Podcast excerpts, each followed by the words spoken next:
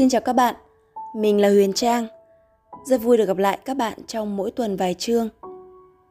Bạn thân mến, ở số 15 khi review về cuốn sách Search Inside Yourself, có rất nhiều bạn quan tâm và muốn biết thêm những trải nghiệm và hiểu biết về thiền. Bởi vậy nên trong số này, mình sẽ chia sẻ với các bạn những trải nghiệm mà mình đã đúc rút được sau khoảng 3 năm mình gắn bó với thiền. Mình đã bắt đầu bén duyên với thiền khi sau nhiều năm mình dạy yoga, mình có cơ hội được đi phiên dịch cho các thầy. Và trong những buổi phiên dịch, những cái khóa học về thiền, mình bắt đầu chú tâm hơn và nắm được khá là nhiều kiến thức về thiền. Tuy nhiên mình vẫn chưa thực sự thực hành một cách nghiêm túc, cho tới khi mình cần phải dùng đến thiền như là một món ăn nuôi dưỡng tinh thần và cơ thể của mình. Trong thời gian mình cảm thấy đã quá kiệt sức vì đi dạy nhiều, cùng với tâm lý của mình không còn trở nên ổn định và cân bằng nữa. Mình cảm giác như mình trầm cảm đến nơi khi mà hôn nhân của mình rơi vào bế tắc. Mình không thể chia sẻ những tâm tư của mình với ai cả, không thể kết nối với chồng, cũng không thể khiến cho bố mẹ mình lo lắng, và đặc biệt là mình không thể kể lể với bạn bè, bởi vì tính cách của mình không muốn đem lại những điều tiêu cực cho những người xung quanh, nên mình chỉ có cách thu lại và có thể tự kết nối với mình. Như lúc đó thì mình nhớ tới thiền, và khi mình ngồi xuống nhắm mắt lại, không hiểu sao lúc đó nước mắt mình cứ rơi, hai vai của mình nặng trĩu xuống.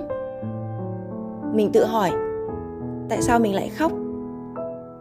Và lúc đó mình nghĩ rằng mình có thể kết nối với chính mình thông qua thiền.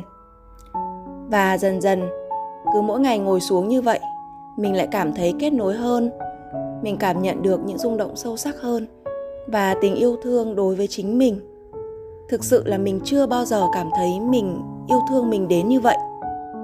Và lúc đó thì mình mới hiểu tại sao mọi người vẫn nói rằng nếu như muốn đem lại những điều tốt đẹp cho mọi người xung quanh thì bản thân mình phải tự biết yêu thương mình một cách đúng nghĩa đã. Lúc đó thì mình có thể đem lại hạnh phúc cho mọi người một cách rất tự nhiên. Mình cảm thấy mọi thứ đều trở nên sáng tỏ rõ ràng hơn và giản đơn, mà tại sao lâu nay mình cứ quẩn quanh và bế tắc. Sau đó mỗi ngày mình thiền một cách đều đặn hơn và nghiên cứu về thiền sâu hơn. Mình cũng có nhân duyên được đi thiền Vipassana 10 ngày. Tuy nhiên khi quay trở lại cuộc sống, để thiền 10 ngày như vậy rất là khó. Cho nên mình đã thực hành theo cuốn sách Search Inside Yourself và mình thấy rất là đơn giản và hiệu quả. Trong cuốn sách, mình cũng đã review ở số 15. Tuy nhiên mình chưa nói nhiều tới các phương pháp được nhắc tới trong cuốn sách này. Thì ở trong cuốn sách Search Inside Yourself, đó là một cái bí kíp mà với những người mới hay đặc biệt là yêu thích sự hài hước, dí dỏm, nhẹ nhàng, tự nhiên thì hãy thực hành theo. Nó rất là hiệu quả và dễ thực hành.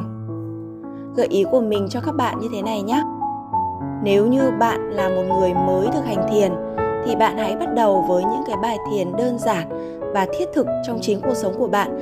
Ví dụ như trong sách có một cái bài thiền rất thú vị, đó là bài phương pháp gửi email trong chánh niệm, hay là bài thiền ghi chép để bạn tự đánh giá, thiền đi, hay là bài tập rèn luyện khả năng nhận thức của tổ chức mà bạn đang làm việc.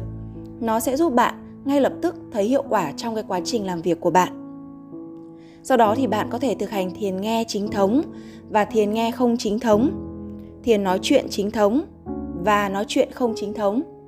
Chính thống ở đây tức là bạn ngồi xuống và thực hành một cách nghiêm túc trong một khung thời gian cố định nào đó, khi hai người có thể ngồi xuống cạnh nhau, kết nối trực tiếp với nhau và lắng nghe nhau một cách trọn vẹn trong chánh niệm.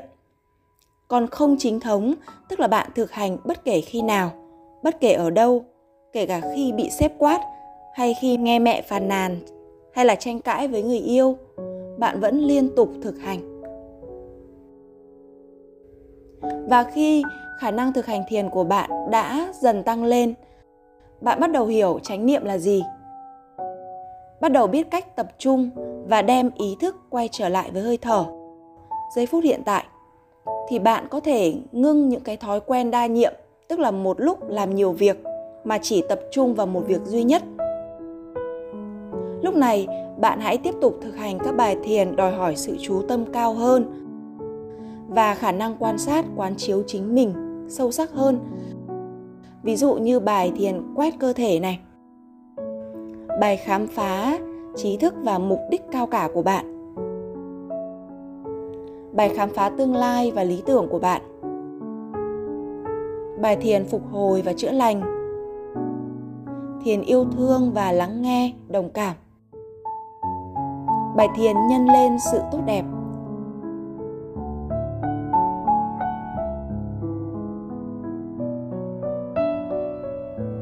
Về những hướng dẫn chi tiết với những bài thiền này, bạn hoàn toàn có thể search ở trên YouTube, hoặc là bạn hãy mua cho mình một quyển Search Inside Yourself và có cái bài hướng dẫn thiền ở trong đó để bạn thực hành.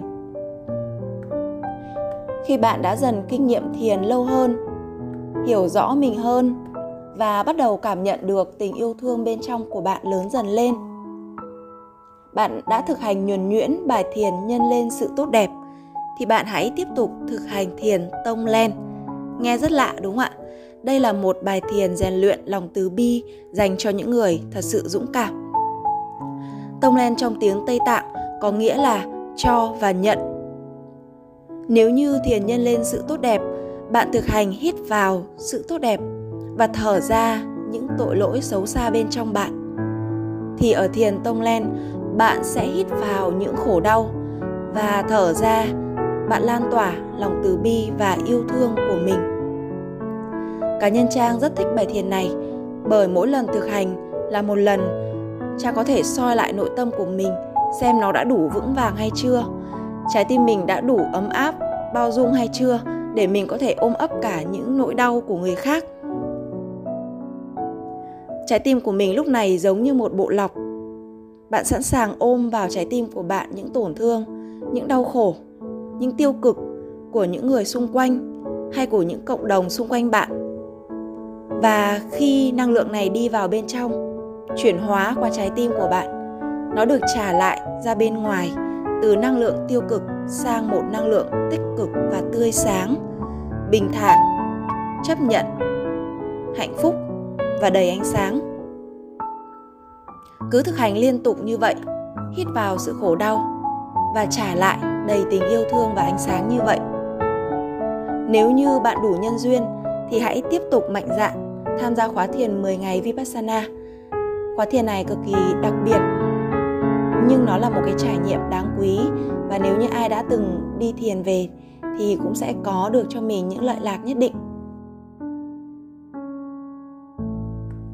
Có 3 câu hỏi mà những người thực hành thiền rất hay thắc mắc và lăn tăn. Chính Trang cũng đã mất rất nhiều thời gian để đi tìm lời giải, mà Trang muốn gửi tới các bạn. Biết đâu đấy sẽ giúp cho các bạn rút ngắn được thời gian thực hành mà mình cảm thấy không hiệu quả.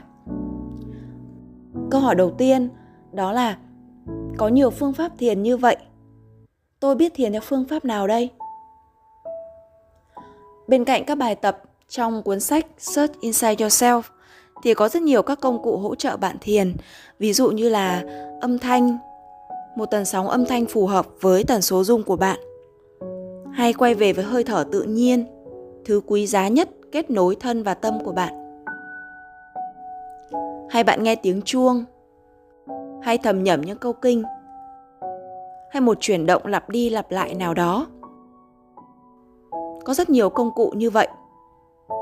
Và một ngày có tới 60.000 suy nghĩ chạy qua tâm trí của bạn, cộng với cái thời buổi bùng nổ thông tin, mạng xã hội và các nhóm chat liên tục ngày đêm khủng bố bạn như vậy. Khi thiền, bản chất chỉ đơn giản là nó giúp cho bạn quay trở về, kết nối và cột cái tâm của bạn lại với một đối tượng duy nhất mà nó cảm thấy thu hút, và từ đó giúp giảm bớt, loại bỏ những dòng suy nghĩ. Nó sẽ trả lại cho bạn sự tĩnh lặng và bình an khi bạn thực hành liên tục. Vậy nên câu trả lời ở đây đó là phương pháp nào cũng được, không có đúng, không có sai, không có hơn và kém. Quan trọng là phù hợp với bạn, và nó khiến cho bạn cảm thấy thu hút, cảm thấy tâm trí của bạn lắng lại, giúp bạn dễ định tâm, thì đó là phương pháp phù hợp dành cho bạn. Câu hỏi thứ hai đó là: khi tôi đã cố gắng thiền mãi mà không thấy hiệu quả, vậy thì tôi có nên thiền tiếp hay không? tôi nhận được câu trả lời rằng hãy buông hết những kỳ vọng về thiền của bạn đi. Hãy thả lỏng, buông thả một chút. Giống như đi ngủ vậy, bạn càng cố gắng để ngủ thì bạn càng khó ngủ. Bạn chỉ cần thả lỏng và thả lỏng thì cơn buồn ngủ tự khắc sẽ đến với bạn. Một người càng giỏi buông thả thì bạn càng giỏi thiền và bạn càng giỏi ngủ. Trang nghĩ cách tiếp cận này khá là đúng, nhưng có nhiều người vẫn không thể hiểu nổi tại sao không có kỳ vọng về lợi ích. Nếu như không kỳ vọng thì tôi thiền để làm gì? Có một giải pháp rất hợp lý mà Trang đã nghe được bởi Alan Wallace, đó là bạn hãy kỳ vọng trước khi thiền, nhưng hãy buông hết các kỳ vọng trong khi thiền. Tức là khi bạn đặt một kỳ vọng cho mình, bạn sẽ luôn tràn đầy động lực để có thể ngồi xuống thiền một cách đều đặn. Ví dụ như bạn muốn mình tĩnh tâm, muốn mình có trí tuệ hơn, muốn bạn có một nội lực mạnh mẽ hơn và có sự bình an. Và bạn tin rằng thiền có thể đem lại cho bạn những điều này. Nhưng khi bạn đã có đủ động lực để ngồi xuống, thì ngay sau khi bạn ngồi xuống và bắt đầu thiền, hãy buông hết. Bạn không cần đạt được bất kỳ một trạng thái gì cả, không cần nhìn thấy bất kỳ một đấng tối cao nào cả, cũng không cần cố gắng để ngồi thật lâu, không cần cố gắng để tìm lại những trạng thái mà mình đã từng đạt được. Chỉ đơn giản là bạn ngồi và quan sát mọi thứ đang xảy ra, cả trên cơ thể bạn và trong tâm trí của bạn. Hãy luôn giữ một trạng thái vừa an tĩnh, vừa thả lỏng, lại vừa cảnh giác. Câu hỏi thứ 3, đó là tôi rất thất vọng khi mình đã thiền rất lâu mà tôi vẫn dễ dàng nổi cáu với chồng và với con, vẫn có những cảm xúc tiêu cực. Và cái cảm giác cần phải cố gắng chối bỏ những cảm xúc tiêu cực này khiến tôi đau khổ. Thì thực sự, những người thực hành thiền, ngay cả chính bản thân Trang cũng bị vướng mắc bởi suy nghĩ này. Đó là mình cần luôn luôn tích cực, vui vẻ.